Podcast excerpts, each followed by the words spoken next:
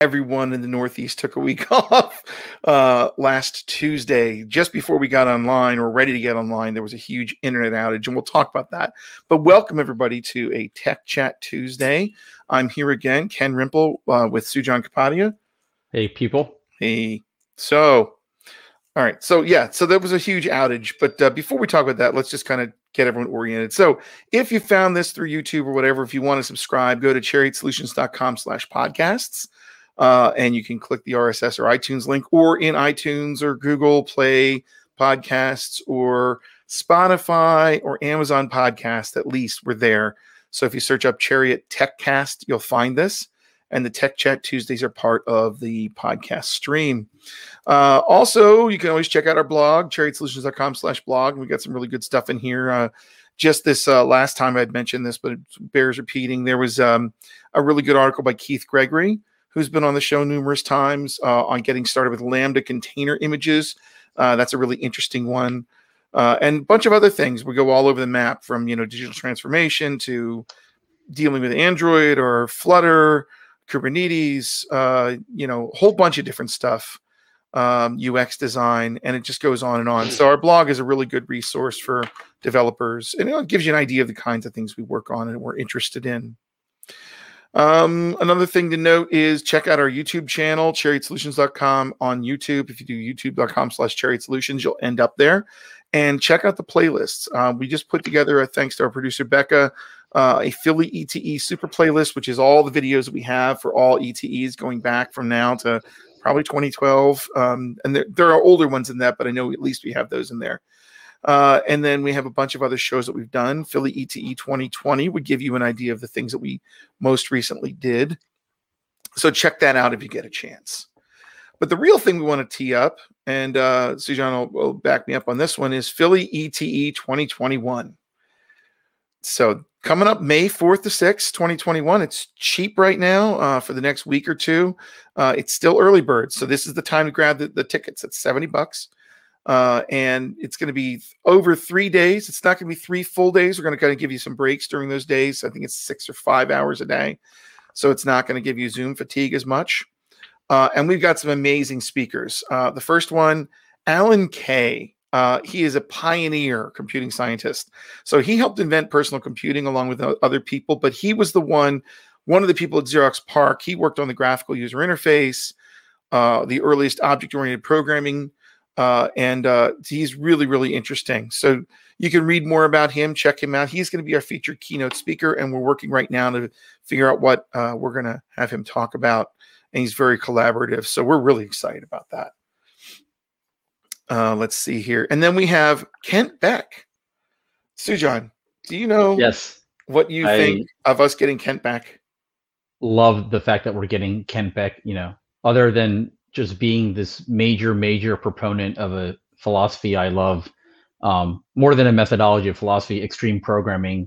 It's how I got into agile programming. And years ago, you know, they had a bunch of stuff on the web at the time when the World Wide Web wasn't as popular and, and crazy as it is now. But a lot yeah. of software developers kind of got onto this uh, extreme programming chain, which is around test driven development, pair programming, you know code over documentation people over processes things like that. But they really hit the core of what agile in my opinion is without the ceremony without a lot of the process but all with all the value and output. So he's one of the fathers of extreme programming uh, and to have him um, at ETE is just amazing. It's the just fact great. that it's still relevant people are still interested in it it's still something after like de- no over a decade now um, people don't know about they haven't tried out when it i've been on projects where we've done it by the way so i'm not just like blowing smoke up here um yeah know, me too it, it's it's actually a really effective methodology so i'm stoked to hear him talk about it and and kind of hear his perspective now after it's been around for many years Absolutely. So um, we also have uh, Jessica Kerr, who is actually uh, on our board now. She's she's uh, um, has been a keynoter multiple times for us and just a great speaker, great technologist. Uh, her, her, her term is symmathecist. There was a really good talk last year about, uh, was it two years ago, about symmathesy, which is kind of like a synergy of scientists and mathematics and and art. Uh, so really cool. Um, she's really been helping us a lot and and being part of that uh, core group of people helping to plan ETE along with our consultants and friends. Uh, we have Brian Goetz coming back again for uh, another talk. We just scored a talk from the committer uh, on the Java world of um, oh man, now I'm forgetting the name of it. Um, what's that? The the the the the Java uh, API that's coming out to kind of fold in functional programming uh, into the regular language. I can't. Not talking about not Loom, right? Yes, Project Loom. So we have the committer for Project Loom. He was able to help us uh, score that speaker. So we're going to have him come on, um, and that'll be up there on the site soon. David Nolen from ClojureScript World, um, Nithya uh, Ruff, who is right now the head of the uh, Linux Foundation, I believe, as one of her gigs.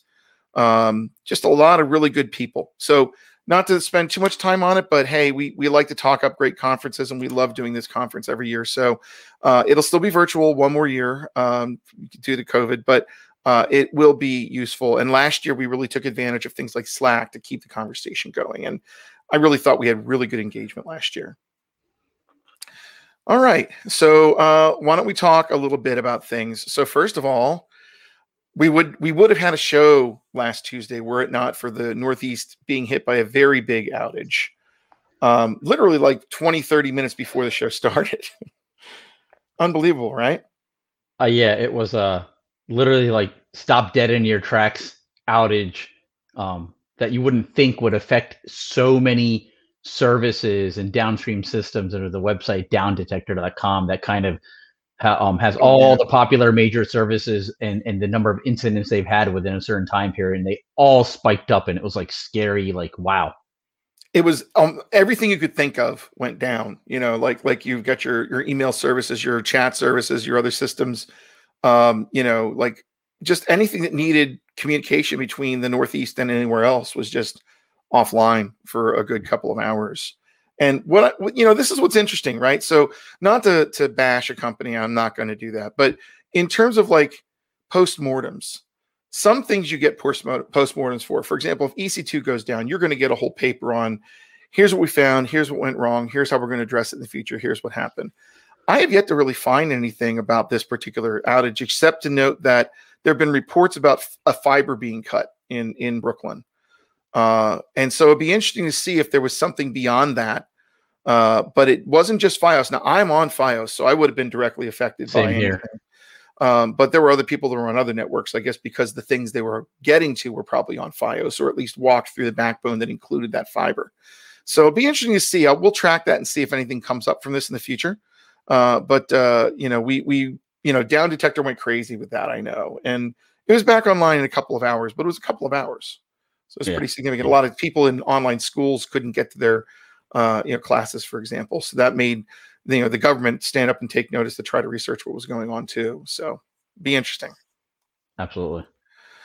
All right, let's talk with the first tech news. So um, you have this one here, uh, more EV news, but Shell's buying UK's biggest electric vehicle charging network, Ubitricity, and this is from UK Tech News. Yeah, I mean, this is not so. I don't honestly like follow what's going on in all parts of the EV world, especially with the charging networks and stuff in Europe. But I yeah. it just stuck out to me like, oh, Shell, you know, oil, gas is buying an EV charging network. So to see that they're getting into that space and they're buying like a hundred percent acquisition of a company called Ubitricity in the UK. It's their largest charging network company. Um, I think it just shows that there's a lot of companies realizing that hey, this thing is not going away. Yeah. Um, it's getting bigger and bigger. And with Tesla and, and you know, there's BMW has it, you know, Volkswagen has it, uh, Mercedes has it. They're not. Some of them are not trying to aggressively pursue it as Tesla is anymore. But most of the manufacturers are coming out with um, more hybrids and EV cars. So um, the fact that this is happening is really good. Um, I hope it's something that is done in a way that helps people and, and helps the carbon footprint, not just a way for a company to offset its carbon footprint and right. eventually raise raise prices. So so oil looks cheaper than than electricity. you know, I wonder because it's Royal Dutch Shell buying them, and they're the energy company, they're you know oil company. So you do wonder whether that's just this is the pivot they have to make in order to stay financially relevant. The GM, right. for example, just announced I think it was 2035 that they're going to cease oil-based car production. It's all going to be electric, Yeah. which is a giant shift. So yeah, a lot It of stuff is, is yeah. moving right now. You know. Definitely. All right. I threw this one in here. Uh, ECMAScript keeps on marching. So every year they have little tiny uh, feature updates to ECMAScript. There was the big bang in ECMAScript 2025, uh, 2025. We're in the future in 2015. And then 2016 had some, 2017 less, and so on. But, you know, the 2021 spec is out. Uh, and there are only a couple of features. There's five of them. Uh, so we can get a hold of some of these. So some of these are now there's going to be replace all in string uh, with uh, all occurrences of the search string being replaced with the second one. So that's like one that's been, I'm surprised it's not there actually, but uh, yeah, it doesn't exist. So if you want to replace everything in a string of a particular pattern now, that'll be in replace all as of ECMAScript 2021. Uh, promise.any. So if any of the promises resolves, um, it, it will resolve. So instead of dot all, which is like all of them have to finish, this is like if any of these things are racing to get an answer, if one of them does, we get the answer.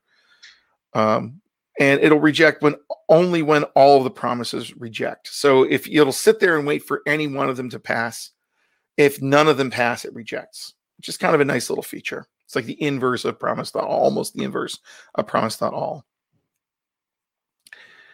There's a weak ref. Um, so new class are creating weak references to objects uh, that won't stop the reference objects uh, from being garbage collected.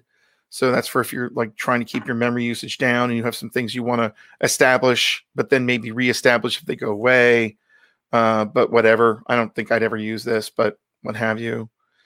Um, logic assignment operators. Now you've got like and equals or equals not equals with with the with this kind of thing here, combining logical operators with assignment to kind of shorten them, right? So if either of the those are set, so you don't have to do like the full predicate of both uh, equals or equals. So the either or exclusive, that kind of thing. So you got your, your nice little operators there. Cute. Uh, numeric separators. So this just makes it a little more readable, right? So I know how many times have you like counted the zeros and went, I can't can't see where things are. So just to make it a little more readable, they have this ability to kind of put separators in when you're writing a constant, which is cute. It's amazing seeing just how often and how much ECMAScript keeps evolving, and it just shows how large of a developer base there is. Because otherwise, there wouldn't be a demand for these features. It's just so many people are programming in JavaScript now. Yep. Yep. And TypeScript, for example. So And TypeScript, TypeScript. I'm sure will update and support ECMAScript 2021 if it hasn't already in, in a soon release. All right. Uh, oh, and apparently, I like this. If you just don't use weak ref for any of the logical assignment offers, you have to re- rely on Babel to target IE11. That's probably a good idea. All right. Fedora, this is interesting. So I have not been tracking much with what Chrome has been doing, except for the fact I'm noticing there's a lot of releases, right? So you get a lot of updates recently. Last year, I've gotten three or four uh, Chrome release updates, but it's all based on the Chromium browser plus the features they they put out in the actual Chrome product. So all the Chrome browsers are based on Chromium, and uh, Fedora uh, is maintaining the open source Chrome browser package. So they they have they're part of the maintenance process. Um, and what they're noticing is that they're starting to pull features out of Chromium only to place them in Chrome. And I guess this is for competitive advantage. What else would it be for? Um, Does Steve Ballmer work at Google now? it might be. Uh, so it says uh, basically this guy says, um, um, or this person, I should say, I don't know, uh, says uh, recommend switch to Firefox. Following your decision, remove functionality, make it exclusive to Chrome. Um, and so Chrome 88 during an audit, they discovered some third-party Chromium-based browsers were able to integrate Google features such as Chrome Sync and Click to Call that are only intended for Google's use. So we are now limiting access to our private Chrome API starting on March 15th, 2021. So that kind of stinks. You know, Hmm. I guess they didn't realize they put that in Chromium. They're like, oh, we ought to put that only in Chrome. That's not great. So I mean, the, keep- Chrome, the the Chrome Sync. I mean, that one I guess makes sense just because it it does a number of things that are based on Google services as well. So I could see that one kind of just being Chrome only.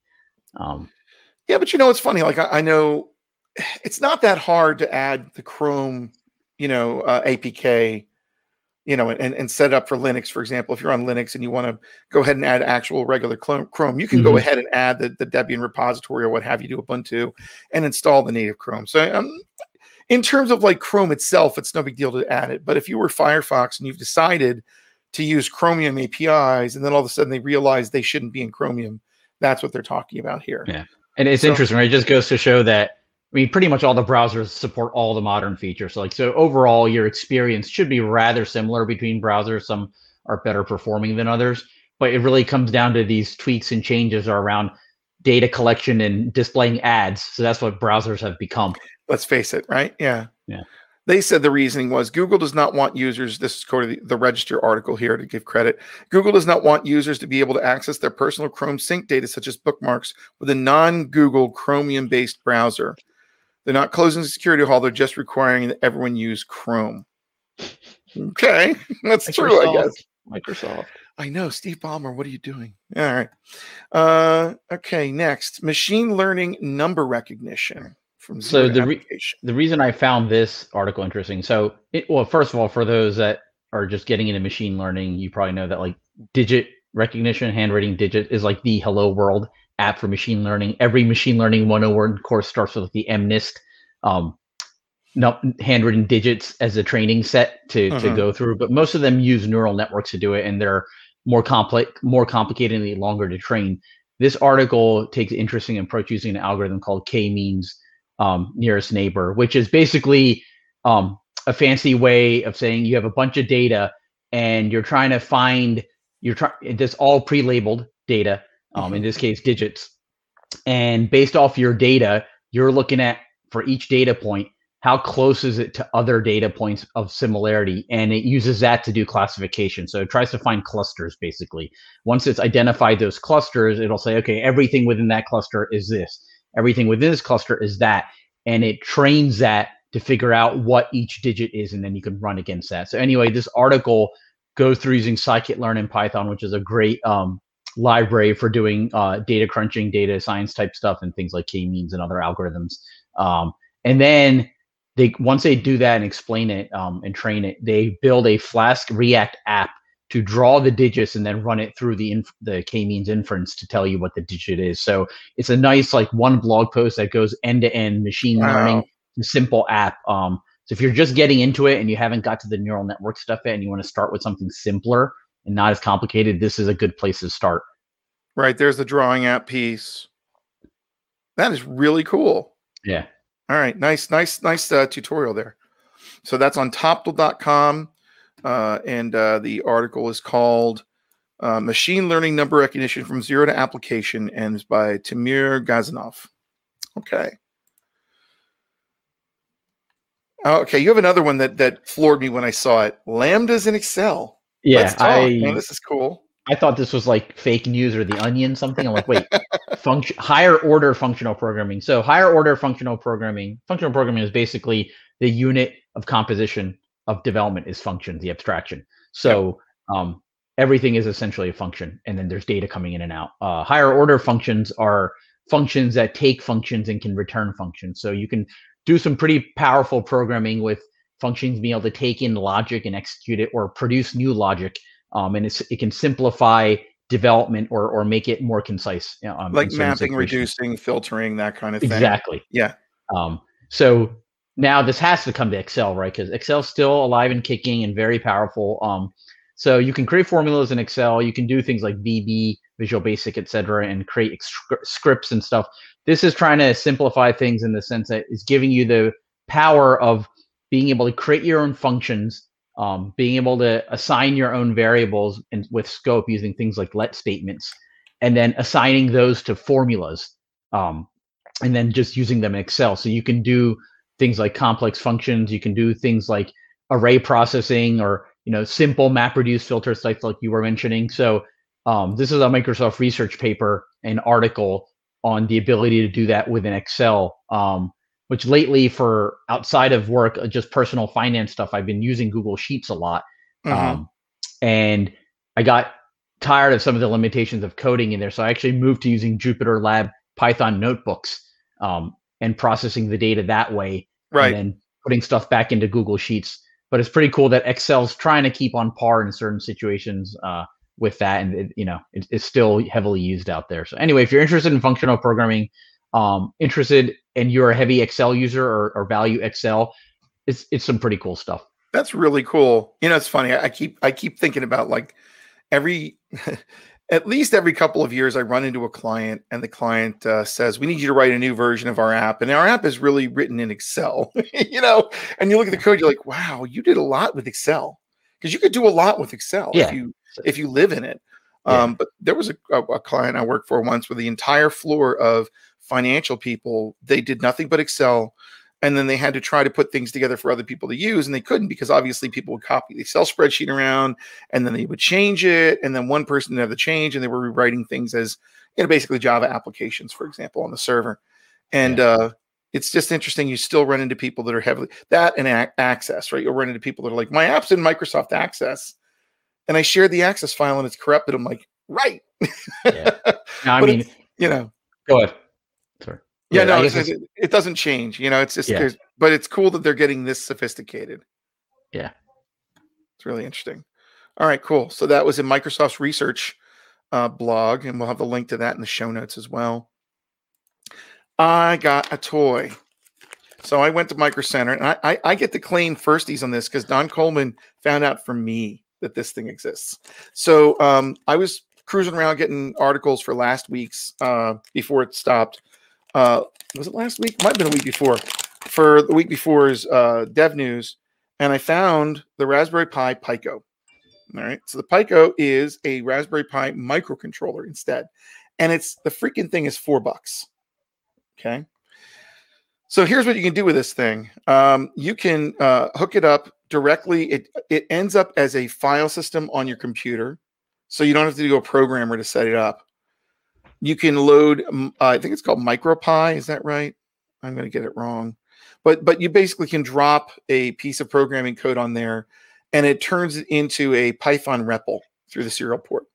So you can go in and you can just through Python you can get a hold of the, the LEDs, start flashing them, turn on and off pins, do what you need to do.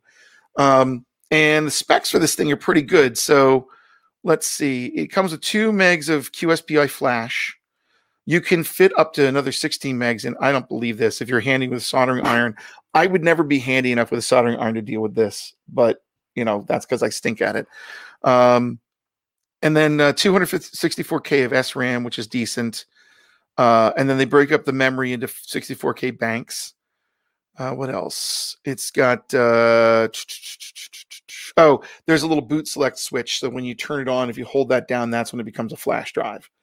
So when you hold that down on boot, it's a flash drive. Drop your program in it and go. So you can program it in C++, you can program it in Python, and it's four bucks. In fact, at Micro Center, where I am uh, in Philadelphia, the Micro Centers were sell- selling these for two dollars. So if you're interested in IoT Wow. boards and you want to play with this thing, it, you don't really need a whole lot of special stuff. And I was I was thrilled. I just turned on a COM port, you know, terminal, and I was able to immediately get in there and have a REPL in Python. It had upline command history and everything. So that's kind of fun. So anyway, there's a really good uh, Hackaday article announcing it, and then I found an Adafruit tutorial. What makes me laugh harder than anything is the book is more expensive than the board. Fourteen dollar book for a two to four dollar board. It's not out yet, but They should just um, include. They should just include the thing in the book. you'd think, right? Yeah, like the book would have it like taped on or something like. Yeah, like CDs back in the day. I wonder if it does actually. No, it's a shame. A Pico is not included. So don't forget to pick one up. They would be smart to do that. I love Adafruit for that kind of stuff.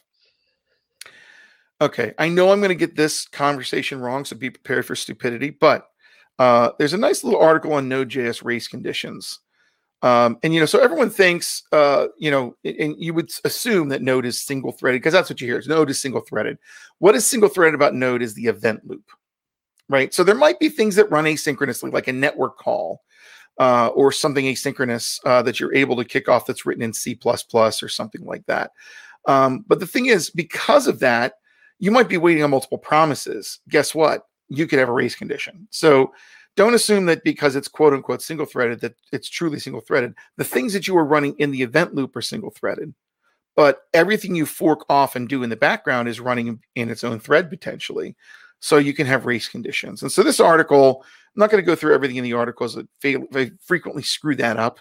Um, but in this article, they kind of talk through like a you know race condition where you're like you know working with two components that are reading and writing balances and how you would try to fix that by maybe making transactions then you might kick them off in a promise and so that's where things start to fall apart if they they, they run in different promises so it's a, a nice little tutorial on that so something you want to read up on and you could do things like mutexes or you know there's like a library async mutex that will will let you kind of have mutually exclusive block that you can run into and kind of acquire it do things in it let it go.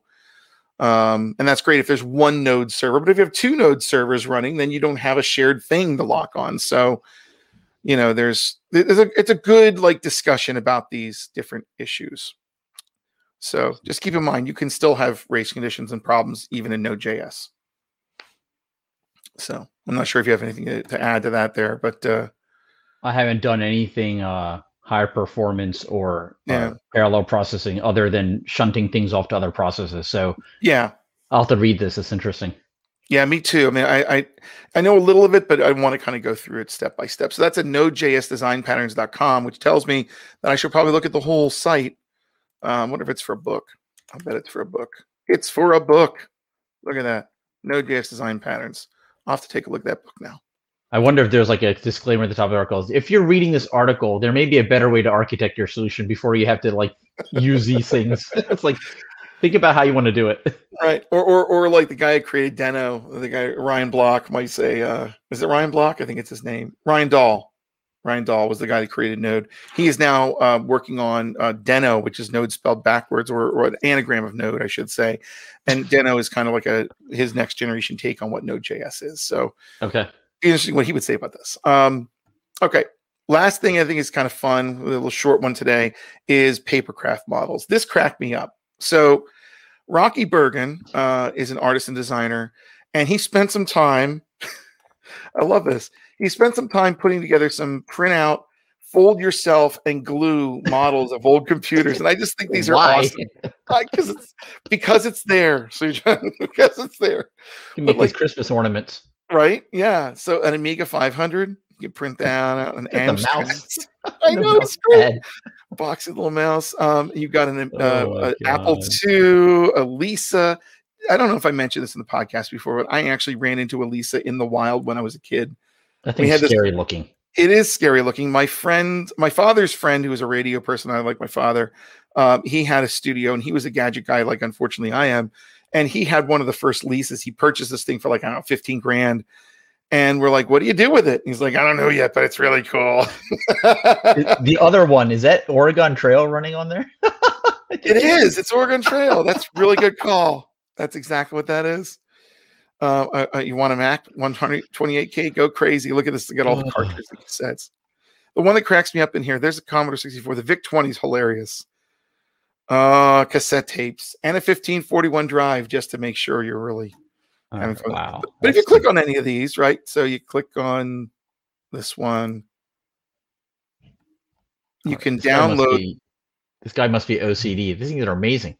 I think, yeah. But uh, he's my hero. And here's the papercraft model. So you just download it, give it to your kid, and say, "Here, kid, have a computer." That is awesome. That's so great. He's my official hero.